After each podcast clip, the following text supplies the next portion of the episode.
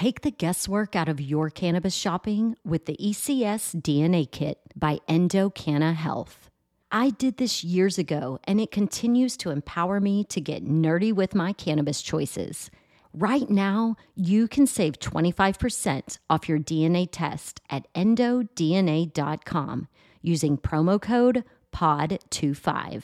Your purchase includes the Endo DNA Collection Kit, Endo Decoded Report, personalized cannabinoid and terpene suggestions, endo aligned product matching in your state, suggested dosage guidelines, and optimum methods of administration. Once you know your personal ECS data, you can shop endo supplements tailored specifically for you. And right now, EndoDNA is celebrating their new patent with a BOGO offer on their Effica soft gels lineup. Since so many of you struggle with sleep, I want to highlight Effica Unwind. Created to support healthy sleep cycles using a patented proprietary formulation of hemp derived CBD, terpenes, and essential oils. If sleep is eluding you, sweet dreams are made of this. So buy one, get one, my friend. You can shop online at endodna.com. And don't forget promo code POD25 at checkout to save 25% on your DNA test kit. Welcome. You're listening to Casually Baked, the podcast, home base for the canna curious. Thanks for tuning in. It's high time. We had a high time together. Together. Yes, it's high time. We had a time together. Hi, y'all. I'm Joe, your host and cannabis lifestyle guide. And this week, we're celebrating some of my favorite core values from radical transparency to responsible leadership. The acceptance of cannabis and the growth of our industry is advancing at a fast clip. So we're discussing business tools and concepts that respect our favorite plant, the supply chain, and cannabis consumers like you and me. Tyler Waxstein is co-founder and CEO of Open Nest Labs. He has over 12 years of community building and business development experience and is passionate about using business as a tool to drive positive social change. Tyler is an active angel investor and previously was managing curator at Summit Series, a globally recognized event series for today's brightest leaders. When the U.S. Farm Bill was passed in 2018, Tyler saw an opportunity to create positive social outcomes within the emerging global industries of hemp and cannabis, specifically creating an infrastructure to incubate and accelerate a portfolio of cannabis brands. Like many of us, Tyler is passionate about destigmatizing the plant, and he focuses his efforts through science and research. Drawing from this experience, Tyler also co-founded Trailblazers, a community of industry leaders within the cannabis and hemp space. And if that's not enough, Tyler also uses his resources and network to drive impact as a board member of the Life is Good Kids Foundation and Holistic Research and Education Foundation. Whew, I need a break. So before we dive in, a word from our sponsor, MJ Relief, the muscle rub PhD formulated for what aches and pains you. And this week, we'll hear Seth's story of relief. Hey, everybody. Seth Walker here, reporting from Asheville, North Carolina. Okay, here's the deal um, I'm a musician, guitar player. I do this a lot, a lot of playing, a lot of driving. And I've been for my whole life. Since I was like five years old, I started out playing the cello and I started to get some serious, I'm like getting some bullshit going on with my shoulder. And this stuff right here, this stuff is saving my life. MJ relief to the rescue. It's a sweet, sweet balm. Um, I've been using it for the last couple months. I mean, I was having some serious, serious issues and it's definitely, it's definitely easing it. Um, cannot recommend it higher. MJ relief. If chronic pains got you singing the blues and you want some muscle and joint relief of your own, head over to mjskinrelief.com. That's mjskin, dot com. And if you're already a fan of MJ Relief, yes, thank you very much. Please send a video or voice memo and let me share your story of relief on the podcast. And follow at MJ Skin Relief if you're a social butterfly. The Sustainability Roll Up is presented by OCB Rolling Papers. In perfect harmony with natural, sustainable practices, it's always been the OCB signature to provide the highest quality, responsibly sourced, and sustainably crafted rolling papers. To stay in the flow of today's conversation with Tyler, we're exploring the sustainability of our cannabis culture. One of the most important parts of a sustainable society and ecosystem is that everybody's got a voice and a stake in the game. And that's been a real challenge in the burgeoning cannabis industry until somewhat recently. About five years ago, I researched the crowdfunding option for Casually Baked. At the time, Dr. V and I had just created the muscle rub, and I intended to roll everything up under the same umbrella. A friend of mine had just started working for Indiegogo, and he planted the seed that crowdfunding might be a solution for me. Unless you live under a rock, you've probably heard the term crowdfunding, likely in the context of a Kickstarter campaign or a GoFundMe page.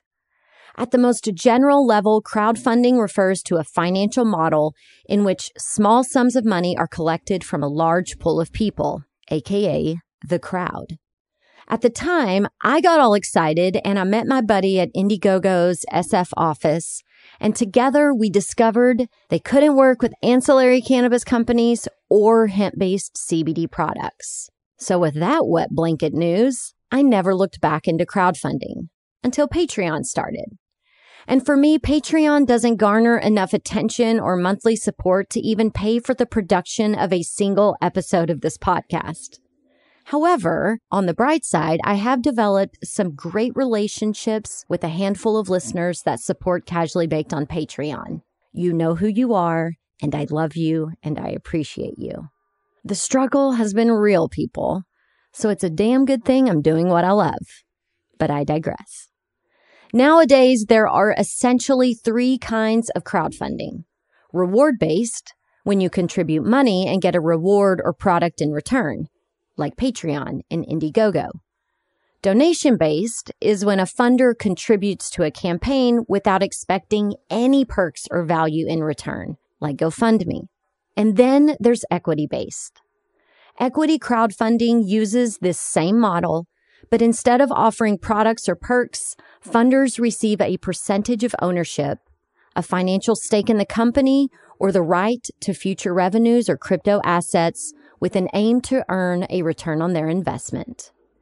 In the past, only accredited investors could invest in private companies. In theory, this was to protect everyday citizens from investing more than they could afford to lose. But this also meant that the majority of Americans were denied the opportunity to invest in startups at all. And while I wasn't paying attention, Title III of the Jobs Act was passed, which allows non accredited individuals like me and you to invest in private companies. This is known as regulation crowdfunding, or simply Reg CF. And guess what? Some platforms have emerged that embrace our favorite plant, which brings me back to preserving our cannabis culture. I care about the heritage of cannabis and the men and women who lived in the fringes to cultivate and disseminate plant medicine, and to those who spoke up about the bogus war on drugs and the benefits of hemp and cannabis, and those who fight and continue to fight for our freedom to consume our way on our terms. If you're like me, you probably don't want to see big money guys who probably prefer cocaine to cannabis, if I'm honest. You know, they waltz in, sign multi-million dollar contracts with the hottest celebrities that smoke weed and they white label classic cultivars, wrap them in slick, wasteful packaging, and upcharge you for the status symbol of consuming their shit. Instead, I'm vibing with the idea of now being able to support the heart of cannabis culture by investing in scrappy entrepreneurs who love and honor cannabis. With Reg CF, you can now find cannabis companies you believe in and buy equity in their brand for as little as $100. Tyler and I talk more about Reg CF during the interview and how you can get involved. Sustainability in its broadest, simplest definition is the ability to sustain something. And the best way to sustain something is to nurture it and handle it with care. So not all cannabis flower or rolling papers will ever be created equal. That's why OCB is the largest rolling paper brand in the world and has been one with nature, crafting their papers naturally since 1918. And to this day, they continue to uplevel their efforts. All OCB papers are plant to puff and made in a facility that's powered by 100% green energy. With longevity like that, you know they've perfected the process for a consistently great session time after time. Of course, you must be 21 and older to buy OCB rolling papers and to follow the natural wonders of OCB on social at OCB underscore USA. And for all of you grown up joint rolling novices out there, I invite you to learn the craft alongside me. Catch the Roll With Me video series live streaming on the Casually Baked YouTube channel with replays on the WeedTube and IGTV. Tyler and an impromptu special guest joined me on the most recent episode of Roll With Me. Be sure to check it out after you listen to today's podcast. And if you haven't bought your rolling supplies yet, visit ocbusa.com backslash baked to get four booklets of OCB and a rolling tray for only $4.99. This bundle is worth 20 bucks and is around for a limited time. But the rolling skills and street cred we'll earn together, my friend, makes this bundle priceless. As for you OGs who can roll a joint while smoking one, I challenge you to sample the entire line of OCB products and let me know your favorite. Ask for OCB wherever you buy your papers. You'll find links to the OCB special offer as well as an interest form for joining me on an episode of Roll With Me in the podcast 194 show notes at casuallybaked.com.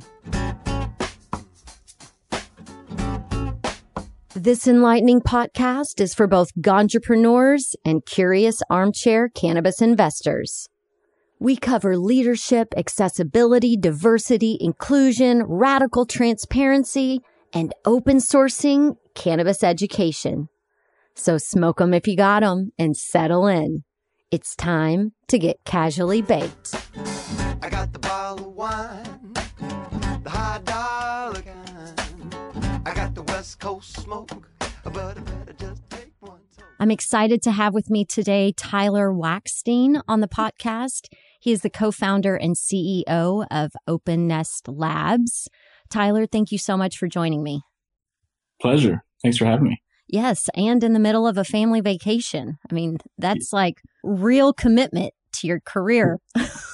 well, you know, it's like you know, with, this new future of work, you're always on, and you know, wherever you, I, it's what's what's awesome about it is I can be on a family vacation right now and still be very plugged in and just as effective as I was at the office. It's true. It really is. And like I was telling you in the green room, I've been trying to get a lot of content created because I'm about to go spend two weeks with my family in Texas. And they always accuse me of just being at work when I'm with them. So Yeah, I'm giving a good old college try this this month to get ahead so I can be more present and focused with my family. So kudos to you.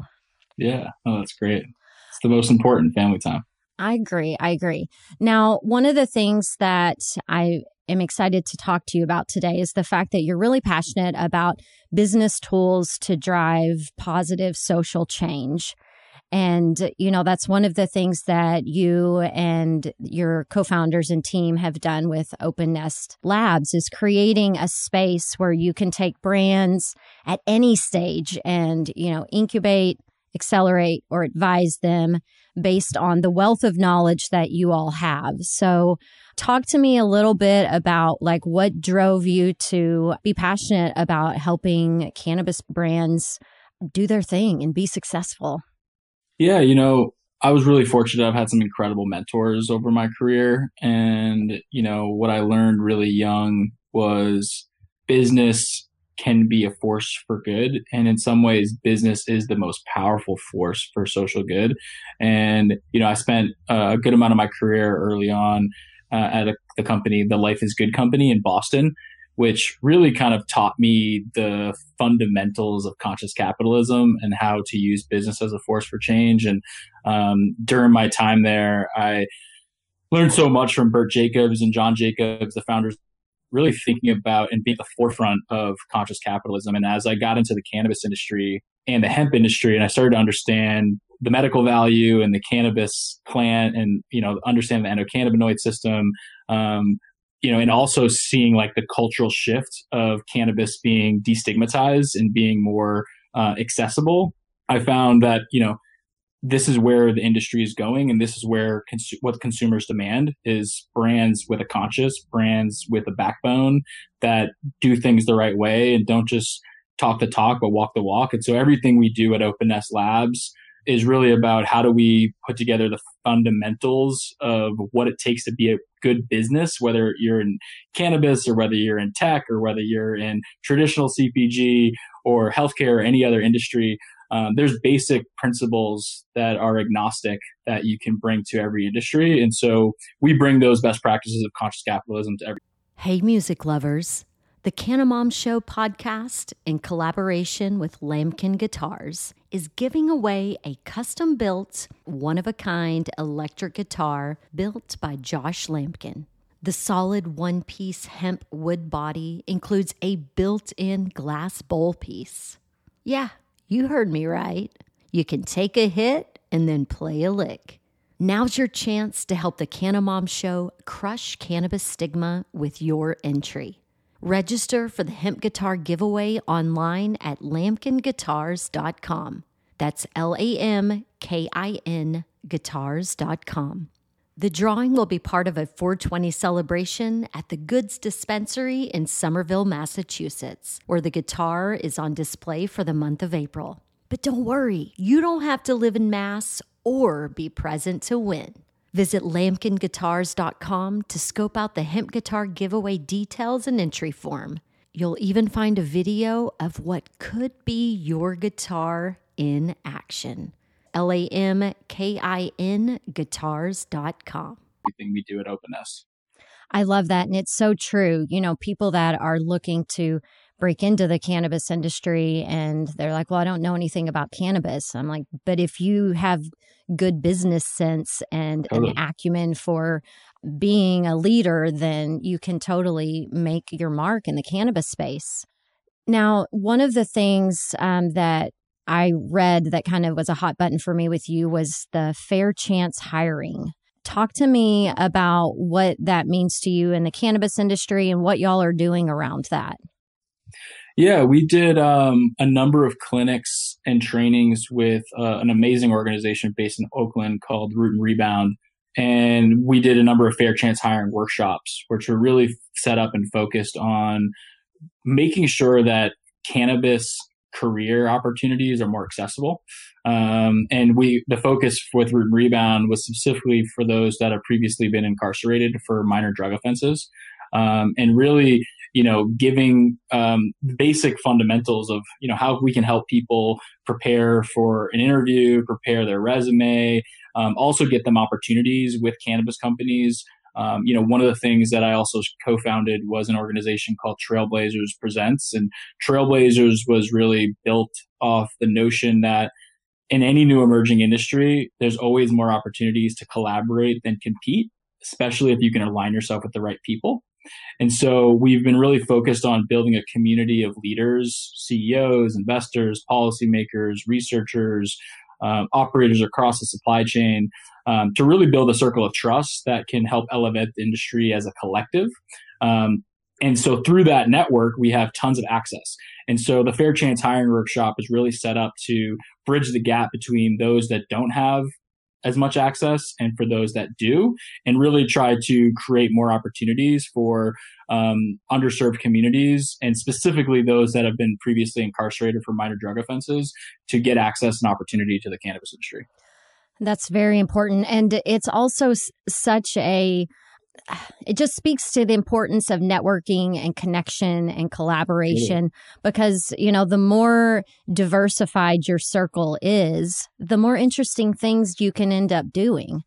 And you know i was labeled bossy as a, a young girl and i have been a leadership nerd my whole life. And you know one of the things that i see a lot in the cannabis space is people becoming accidental leaders you know, they have a great idea. They want to start like a business. Well, you know, it's like they become leaders. They don't necessarily have the skill set for it, but Yeah. they had a great idea and founded a company and now they've got people underneath them. So, you know, what kinds of things have you learned that would be good advice for people who really need to sharpen their leadership skills? You know, that's a great question. I think um, you know the most important thing for leaders is uh, is to lead by example, right? You know, I think there's a lot of talking, but you got to walk the walk. To me, one of the most important voices of leadership is Brene Brown, and what Brene teaches um, and is studied for so much so long across personal relationships, professional relationships, is the importance of vulnerability. And I think in cannabis in particular, we're going in an industry, we're working in an industry that was previously illegal and has been built on the shoulders of so many incredible leaders and pioneers that have gone through so much struggle and strafe to get us to where we are today. And now you're going through this legal market and this transition from an illegal substance to what is now deemed an essential service in most states in the United States. And no one knows what we're doing in a lot of ways you know like whether you're you know a large publicly traded cannabis company in canada or you're a big public mso or you're a private company or you're anywhere in between there's no playbook and of how to build a cannabis industry and how to build a cannabis company and how to build a culture within the company to, to be successful. And so we're all learning every day. And i think one of the most important things as a leader is to be vulnerable knowing that you don't have all the answers. And to be able to actually be in a spot where you can ask for help where you can create a collaborative environment. You know you talked about diversity like diversity doesn't drive just interesting things it drives innovative things. Like diversity drives innovation and i think when you have diverse of thought you have innovative approaches to solving problems and that's what cannabis is all about right now. Like in, in this you know you're dealing with a, a new commodity that's coming online that has so much rich medicinal spiritual um, and also general wellness benefits for the world. And we you know it, it's it's a very delicate subject that every county and every state and on the federal level and on the international level are dealing with. And so you know for us i think the way in which we're approaching the industry is really by being good stewards of the industry and trying to collaborate with the best leaders that believe in um, the importance of the plant, getting it out to the world, um, and doing so with integrity. And so, you know, I think leadership is something that is the most important conversation in, all of business, but it's also something that um, in a new emerging industry like cannabis, there isn't like, here's the leadership process or here's the leaders that have been doing this for 10 years, 20 years, 50 years. There's no companies like Apple or GE that have like, you know, are real leaders. Um, and I think as we look at that in cannabis, um, you know, that's the most exciting opportunity is that we get to be part of building it from scratch.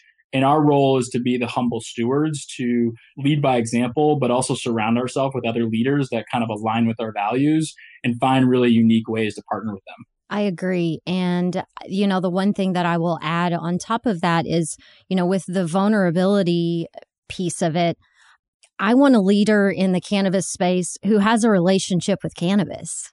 Totally. You know, I want a leader that's willing to tell me about their relationship with it, how it started, why they use it, why it's important to them, why they're a part of this industry. I get turned off by the VCs entering Yeah, in the Wall space. Street money coming in. Yeah, and that, yeah. And so, you know, I think the leader that people want to follow in this space truly is authentically part of the cannabis culture. and respects the cannabis culture. Well, yeah, absolutely. I mean, I think if you're a part of it, you know, it's a lot more um, easy to be clever when you're casually baked or when you have a relationship with cannabis and you're trying to solve a problem. Like, you know what you're trying to fix. You're not just trying to jack up a huge brand and then sell it. So I appreciate the Trailblazers approach to things, and I definitely want to uh, get involved in that organization. Sounds like my tribe, Tyler. Definitely your tribe, Joe. And I think it would be an honor to have you. You know, our next event, we just did an amazing event in Sedona. Um, I love at the Sedona. Enchantment Resort, where we were kind of in this beautiful spiritual canyon, Boynton Canyon in Sedona. And you know, if you've been to Sedona, like just the spiritual energy of the Red Rocks and, you know, the indigenous wisdom of that land. And we had a beautiful gathering, which um, was really nice just to like get community back together, you know, and like be around people that you love and people that you don't know that have a lot of same values. And so it was a really great event. And our next event is going to be in October, um, October 11 to 13 at the Ojai Valley Inn in Ojai, California, um, which is another beautiful resort. And, you know, our goal of those events is to do a lot. I think what you do and evangelize through your podcast is create a collaborative environment where we can bring leaders in a place where they can put their guards down and really connect. You know, it's not like we're in this like boring kind of convention center or, you know, hotel lobby. Um, we really try to create really, ins- you know, take people and curate and produce experiences at really inspirational settings that allow people to, you know, not only professionally connect, but more importantly, personally connect. Because if you can build friendships with people and you can connect on that level, then the business stuff becomes easy. Absolutely. When I left uh, corporate, um, I was a marketing director for a big real estate developer. And, you know, I gave away my things and sold my car, moved to Italy, and I took a midlife retirement to figure out what I wanted to do with my life. I was like, I picked the wrong dream. Let's have a do over. And it was so important to me that my work was play because, you know, we spend so much time working that I want to enjoy my friends. So I want the people that I work with to be people that I like. Totally. And, you know, when we're talking about giving advice to people, you know, one of the things I always say is be somebody that you want to hang out with. 100%. Show up and be fun, be practical, be kind, be compassionate, have good ideas, listen more than you speak. You know, all these things make us and your vibe attracts your tribe right? Like you know what you put out in the world is what you put in what you get back. And um you know i'm a f- true believer in the power of manifestation and like energy and you know the quantum realm of like you know w- your thoughts are your reality. Um and so that goes to you know well my mom used to say at a very young age like you are who you surround yourself with right? And like if you look at your five closest friends or five closest and, and usually you spend more time to your point with people you work with than maybe your friends per se. And so when you start to think about who you're you spending the most time with that's who you are. And so like th- making sure that you know your vibe is attracting your tribe or your tribe is is what you want your vibe to be is critical to finding that harmonious balance between you know work and life. And um, you know I, I never really kind of was a strong believer in the work life balance kind of notion because I always think like work should be a subset of your life and it should serve your life. And when it's serving your life properly, then there's this really unique balance where like I'm on a family vacation right now, but I'm excited to be talking to you because this is what I love to talk about. This is what I love to do. And I think that's where when you can blend that kind of harmoniously, that's when, you know, a lot unlocks. Yes, that's where the magic happens. Totally. So let's talk about radical transparency Mm, because I think Mm. that's part, another big part of not only leadership, but um, conscious capitalism and, and being a, a business that um, you can be proud of. totally. So tell me what you guys are doing at Open Nest Labs and how you help people achieve that. You know, radical transparency is critical in my opinion, and it's what customers demand, it's what employees demand, it's what investors demand. Um, it's what your partner, you know, it's what my wife demands out of me. I think like that is like a, I think it's a fundamental value that is embodied in everything we do. So what, whether it's, you know, you know, having team meetings and giving our employees and our ecosystem of partners across the portfolio access and insights into what's happening, so they can contribute. Whether it's you know communicating uh, transparently and directly with all of our investors, or if it's like a value of the brands we're building. You know, one of our brands that's really our flagship brand that we incubated is a company called Unilectric, and Unilectric is um, was really designed to bring radical transparency to the flower buying market. Um, you know, when you walk into a dispensary today, you you're, you're kind of uh, overwhelmed sometimes by the amount of packaging and branding and all the different things that are coming at you. Um, but for me, when I walk into a dispensary, what I'm wondering is like, who grew this flower? Yes. And where did they grow it? And wh- what is the story behind this this this strain? Let alone what is the story around this box? And so when we when we looked at that as like a problem we wanted to solve, we built Unilectric with this kind of const, this really this this this messaging of like premium flower that's fairly priced that brings radical transparency to the flower buying market and really puts the farmer at the center of the story. Uh, we believe the, the, the cannabis farmer is the next celebrity chef, and the opportunity to really put them in the center of the story and really give them attribution to all the incredible work. Like there's real craftsmanship that goes into cultivating cannabis. Absolutely. And it's, you know, anyone who enjoys cannabis understands the craftsmanship of the steps it takes over, you know, the eight to nine week cycle of, you know, taking a, a clone or a teen into harvest. And that whole process is such a beautiful process that is so like well cared for by um, people that don't get enough spotlight. Um, and so like for us, when we built Unilectric as a brand, um, you know, we really kind of built it on the foundation of radical transparency. Um, and so, and we do that with every one of our brands as well. You know, whether it's on our hemp side when we're doing things around, you know, radical transparency of our supply chain partners.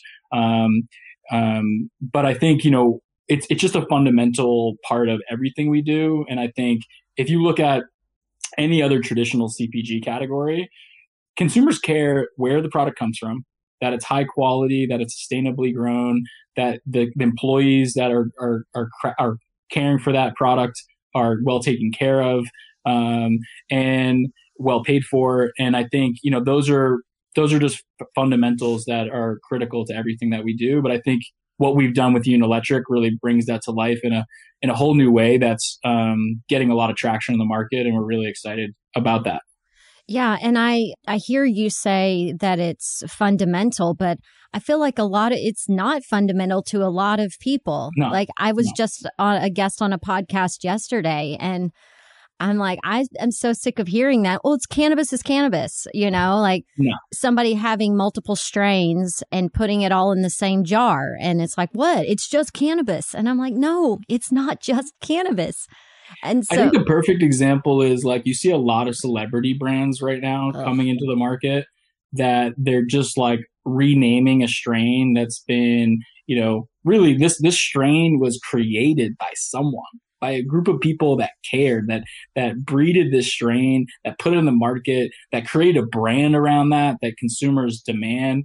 And you see some of these celebrities coming into the market, and I don't need to say names because I don't, I'm not like that, but um, there's a there's there's a number of them, and they're getting written up about constantly and getting called out for it, and they just think that it's okay to just like white label a strain and rename it, and that's where you're not respecting the industry, respecting the culture, and respecting the game. And like cannabis has a very strict unwritten rules of how to play the game. Because um, I used to sell cannabis in high school and college, and there's a rules of like w- we, when this used to be in the illicit market to where it's now in the legal market, and those rules still apply. And part of it is like respecting everyone that's involved. And for us at Union Electric, like we're a brand. We're a service layer between the best cultivators in California and the consumer. And our goal is to be able to provide a seamless experience the consumer to get the best cannabis at the best price. Um, but we do that without jeopardizing the integrity of the cultivator and the supply chain. And that I think is is is unfortunately unique. it shouldn't be unique, but it is. Yeah. And so, Union Electric, uh, where can that cannabis be found? Since we're on the yeah, subject, right now you can find it all over California. I mean, we're in close to 200 dispensaries in California. Uh, we work with incredible cultivators all across California. Uh, you can also get us on a bunch of delivery services, including uh, Amuse and Flower Co. And, and a few others. Uh, we're in a, a, bunch of amazing dispensaries. One of the things we're really excited about is uh, a Reg CF crowdfund. Um, you know, one of the things that we're doing with Union Electric, and as we really think about fully manifesting the vision of building the union, um, is allowing our customers and cannabis consumers to own equity in our brand. Uh, and actually be able to buy equity in our brand for as low as $100 and i think that's a really unique thing because you know we're not traditional we're not wall street guys we're not vcs we're just like scrappy entrepreneurs that love cannabis that got a bunch of support from really smart investors which is really exciting um, but we don't have a lot of that traditional vc wall street background we're not like you know arbitraging the financial system to like you know pump stocks and then dump it and but what we are doing is building real companies with real integrity. And Union Electric is one of those brands that is taking off. We're backed by some of the best investors in cannabis, as well as some of the best investors in traditional CPG. Um, and we're going to be allowing our customers to buy equity in Union Electric for as low as $100. Okay, and so- I think that's such a cool way to fully material, like manifest the vision of building a union and, and also making cannabis accessible. Um, that's yes. a big issue is like the accessibility. So let's talk about this for a second because, you know, crowdfunding has not been something that uh, on some of these traditional platforms um, they wouldn't accept a CBD company on there, so totally. much less a cannabis company. So when it comes to executing something like that, how does a company do that? What advice do you have? What platform do you use? How does it work? Totally. So we're, um, you know, it's all new. Recently, the SEC made a new a new regulation change that essentially allowed companies, all companies, raise up to $5 million every 12 months, uh, which previously I think it was $1.08 million per every 12 months. So it's a big, big, big jump to be able to raise more traditional retail investors where traditional companies, you know, usually if you have an idea and you want to go get funding, you have to find a, a rich person or find a venture capitalist or find some family office and you have to pitch them, you have to go through term sheets. It can get complicated. But with you know things like Indiegogo and Kickstarter, it made like having like a simple idea or like an in- invention be able to like activate a community. If you if you solve a problem that a lot of people believe this should be solved and I want to I want to participate in it and I just want to own it. Indiegogo and Coco and Kickstarter allowed you to like pre-buy something. Yeah, right? so fun. Um, what Republic allows you to do is is own equity in a private company. Um, which is, you know, this is usually historically you would have to be an SEC kind of accredited investor um, to be able to invest in private companies. Um, or you can invest in publicly traded companies, of course, you know, on, you know, Robinhood or E-Trade or, you know, through any sort of means.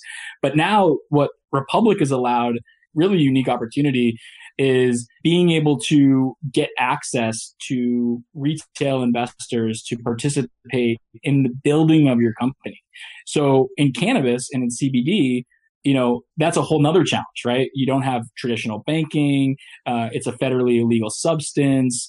Um, you know, on the hemp side, it's still a very gray area. What ingestibles versus you know topicals. The fda still is like playing in a very big gray area. But on the cannabis side this is a federally illegal substance. So you don't have any traditional banking. You don't have a lot of institutional investors. So the pool of capital to be able to be an entrepreneur to start a company is like probably 1 to 2% of what normal entrepreneurs have if they're operating outside of cannabis. So that's one big challenge that we were trying to solve for. But for us, it was less about fundraising. It was more about accessibility, right? It's more about actually, we believe that cannabis is, it's not a matter of if, it's a matter of when that cannabis will be federally legalized. Uh, it's not a matter of if or a matter of when that this becomes destigmatized and it becomes normal to consume cannabis in your everyday life. Um, it's not a matter of if, but when cannabis in the science and research gets out and put into the world where we understand the medical true benefits of this plant. Um, and so most people know this, right? Most people believe it. And if you're listening to this podcast, I know you believe it. And I think that's where we wanted to provide access to people to invest and own equity in our company uh, at a very favorable valuation based upon our revenue and give them the opportunity to 10x their money over the next three to five years as this company explodes and to be on the ride for us. And I think, you know, when you think about accessibility, when you think about diversity and inclusion, and you think about the, the, the wealth gap between, you know, the wealthy and the poor, and like I grew up poor, lower middle class. I never had access to investment opportunities as, as a kid, as a high school student, as a college student. And, and, and I'm still like shocked that I'm in doing what I'm doing today. But that is what we wanted to provide with Unilectric. We wanted to give the everyday cannabis consumer who buys weed every day, smokes weed every day. Wouldn't it be cool that you, if you owned part of that brand that you loved?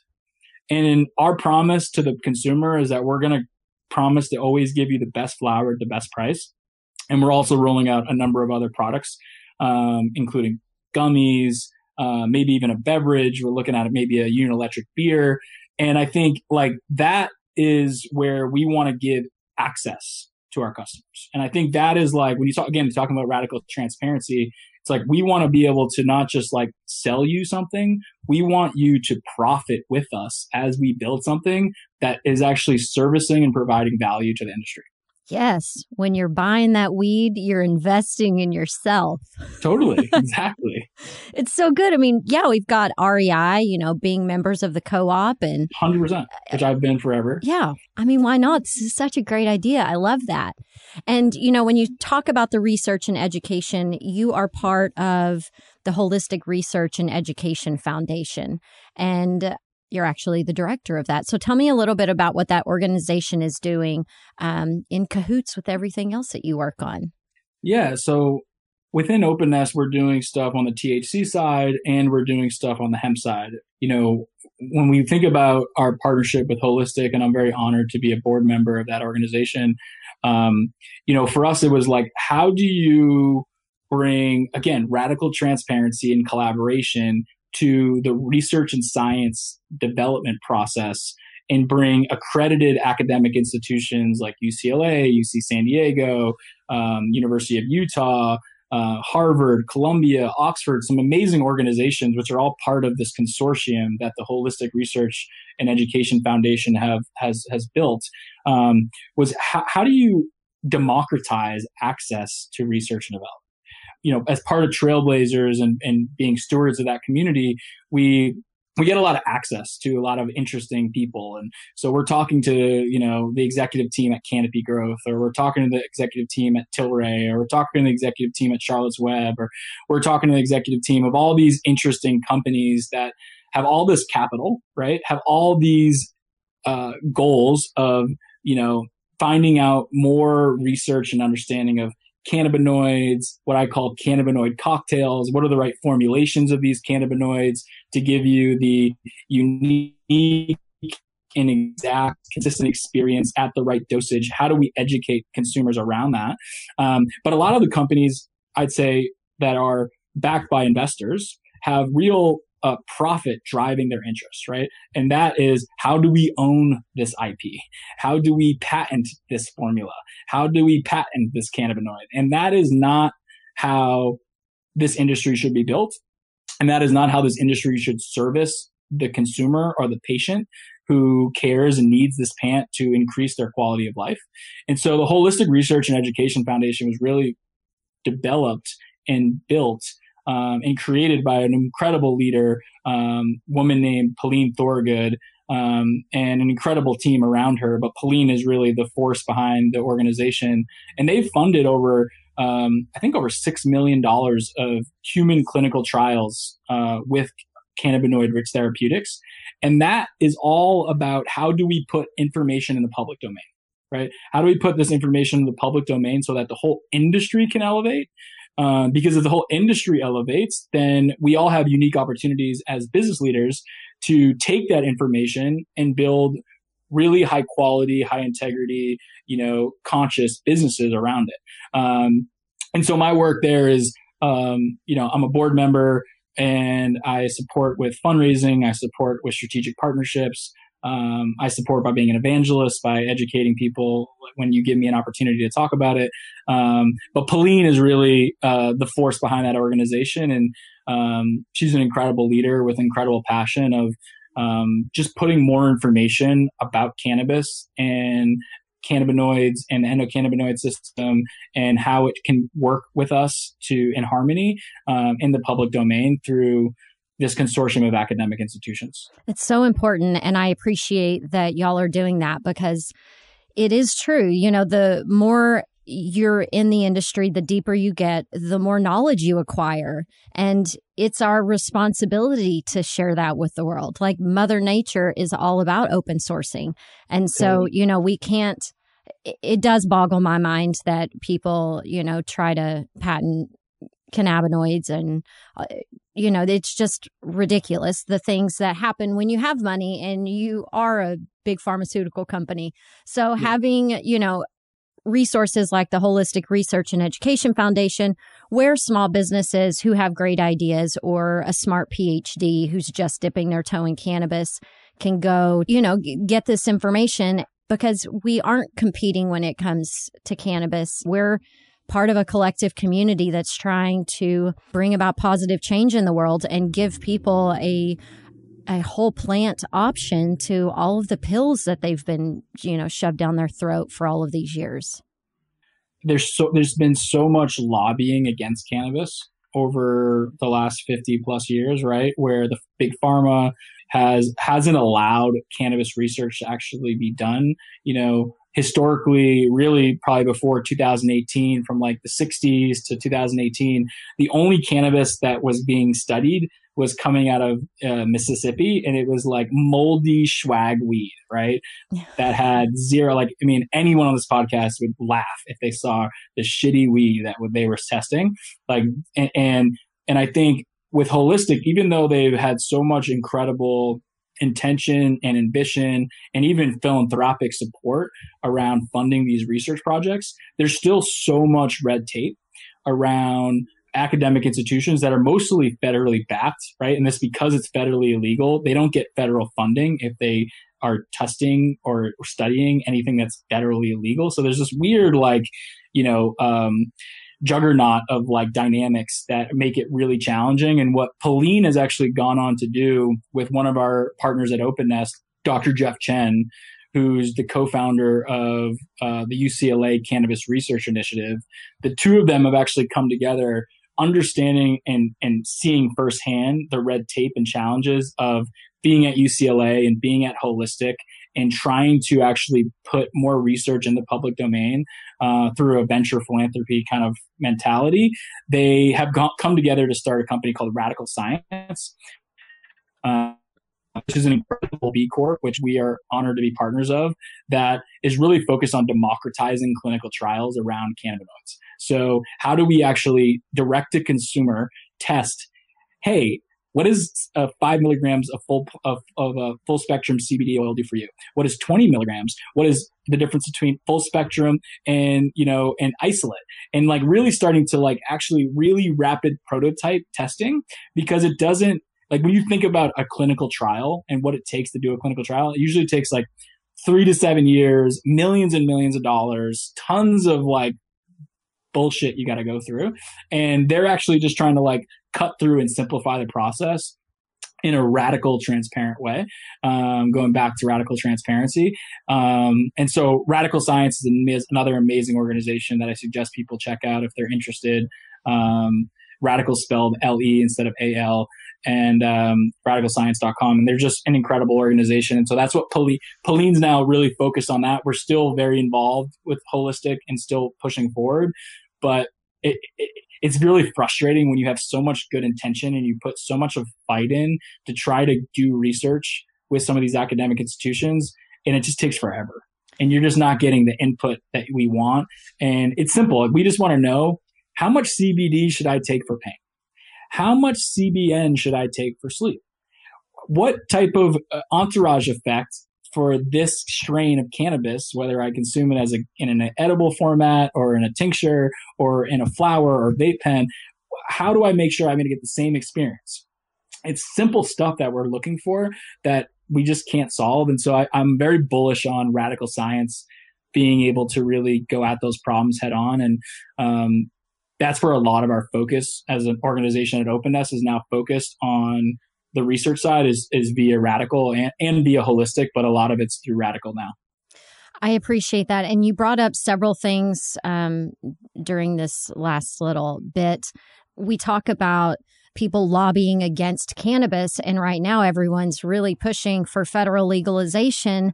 But with all of these anti cannabis lobbyists being the pharmaceutical company and even the alcohol company, I have friends that really? are high up in the alcohol industry and they talk about laughing at dinner parties with their lobbyist friends saying cannabis is going to be legal when we say it's going to be legal.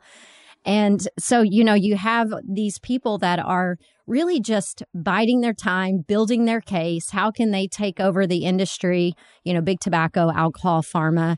Legalization is going to happen when they have all of their ducks in a row. So I'm really at a point now where I'm less worried about federal legalization and and more concerned with how can we be very clever to in the right now with things like you're talking about with Radicle Science to just continue to push forward even when there's so much there's so many brick walls in front of us. Like we just got to keep climbing them yeah it's you know i think the federal legalization conversation is an interesting one and i think it uh you know, whether it's the alcohol companies or, you know, I think the internet broke when Amazon recently said that they were to, you know, not test their employees and they were pro the MORE Act and wanted a federal legalization to happen. And of course they want to sell weed on Amazon. And you, if you're a prime user, you get, you know, you Electric for a discount. Like, I, I think that's great. I, I think there's, um, the big challenge that a lot of people aren't talking about is the fact that for the states that are currently experiencing and have a recreational program that's live, there's so much tax revenue going into the states that the states some of these states are going bankrupt, right? They they're losing their economy, they're losing their main, you know, whether it's oil and gas or fossil fuel industry, which is a horrible industry, but a lot of our country, especially in the Midwest, is like is you know the states are funded by a lot of that tax income you know, whatever industry, it's all changing. The world is changing dramatically. Like what happened over 2020 and through the pandemic, like there's all the cracks in our economy have just gotten more highlighted.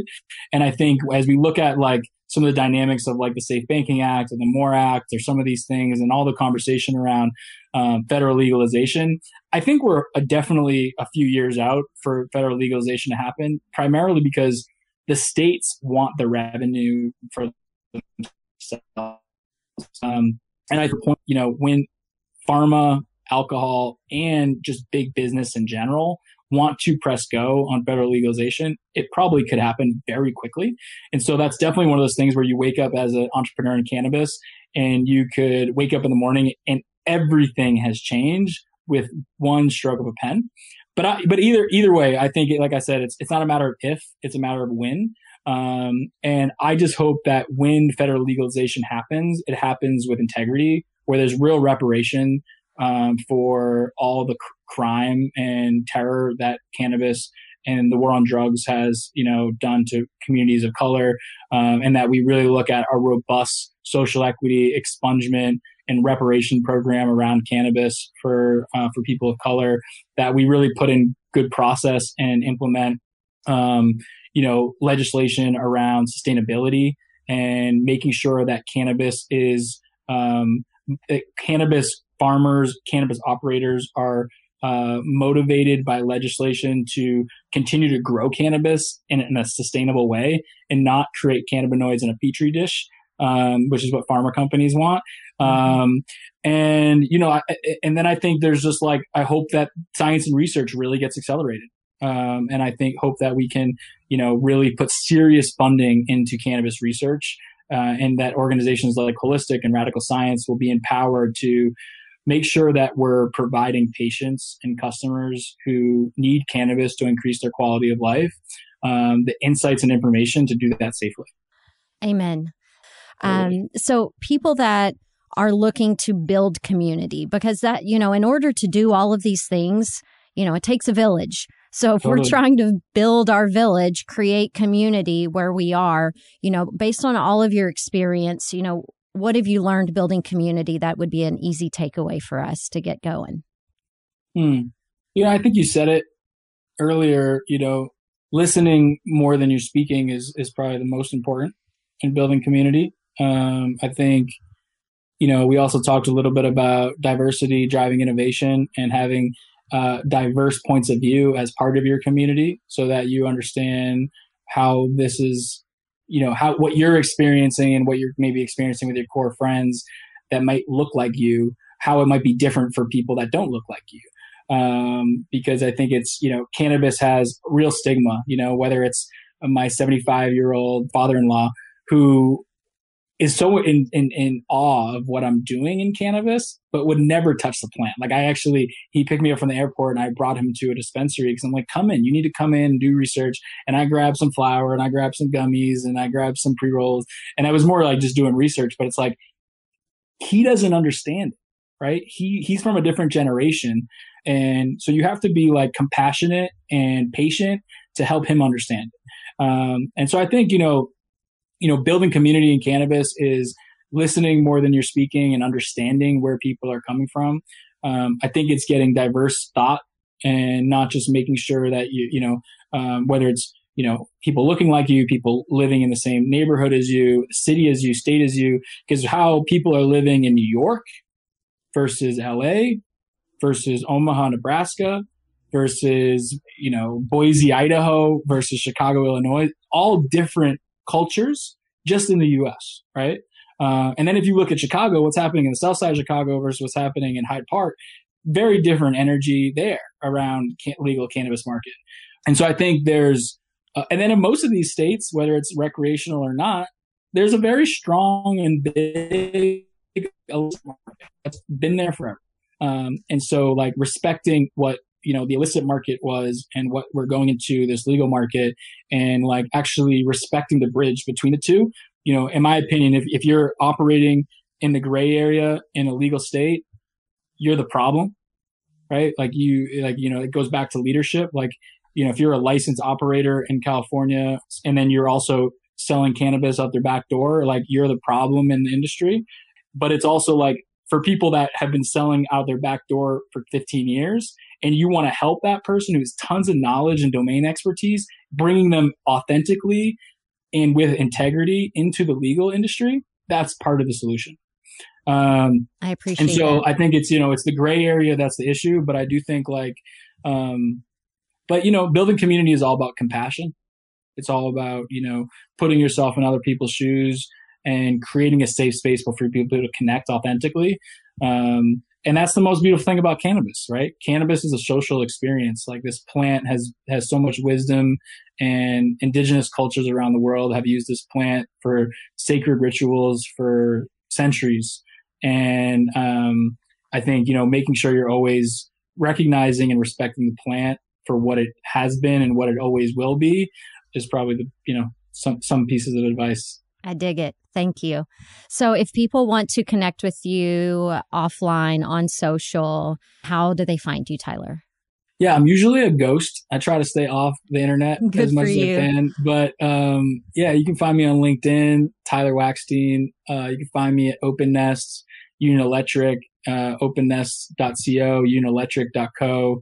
I'm on Instagram at Curious Farmer, uh, which my handle was kind of made up when I uh, started farming in Vermont with some amazing friends who created a beautiful, you know, who kind of revitalized this old historic um, goat farm in, uh, up in, in, kind of central Vermont and started growing hemp. And I've been uh, honored to be an investor and early partner in that business. And when I started with them, I, I changed my Instagram handle to Curious Farmer because I'm just so curious about the plant. I'm so curious about the process of the plant.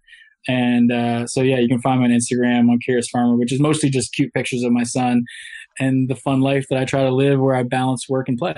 All right. Well, speaking of, I'll let you get back to that family time. Um, I appreciate you hanging out with us today and um, and talking about cannabis leadership and uh, open sourcing education. It's all stuff that gives me the warm and fuzzies in the space. like so, I appreciate it. Appreciate it, Joe. Thanks so much for having me.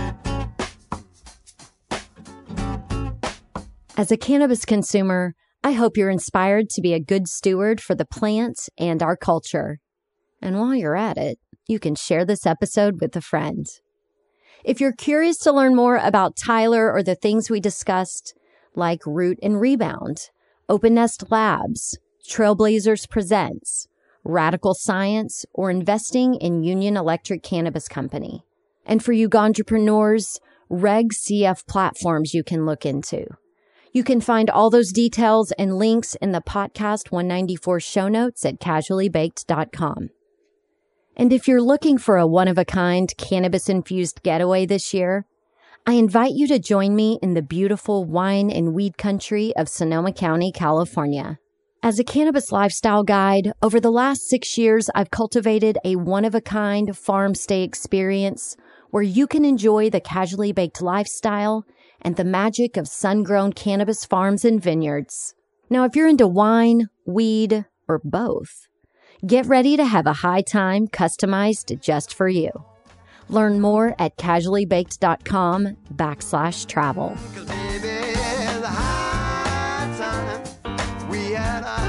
All right, folks. If you're picking up what I'm putting down, you appreciate the sermons, help spread the message far and wide by rating and reviewing the podcast wherever you listen. It takes a village to shine a positive light of awareness on the cannabis lifestyle. And your small action helps other canna curious folks find this highly responsible cannabis content. So thanks for doing your part to Puff Puff, pass it on.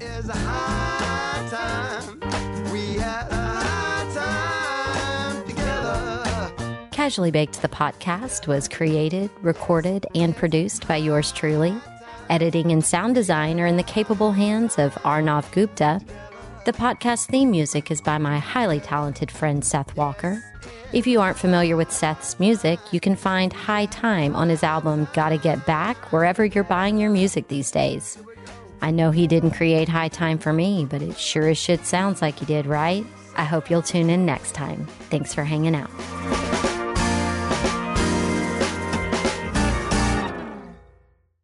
Thanks for listening to today's show. To check out more great cannabis podcasts, go to podconnects.com. Here's a preview of one of our other shows. Hi, my name is Kira Reed, and I'd like to invite you to be inspired by the women who are leading in the cannabis industry. Each week, we will discuss empowerment, leadership, and what it means to be a woman in charge in marijuana, hemp, and CBD. As the founder of the Women Empowered in Cannabis community, I have had the great pleasure to get to know many brilliant and talented women who are CEOs, executives, politicians, advocates, and community leaders that are focused on creating a cannabis economy that is just, fair, and equal. We'll learn how these women make decisions, how they navigate a predominantly male industry, and what they're doing to level the playing field for women. I hope you'll join us.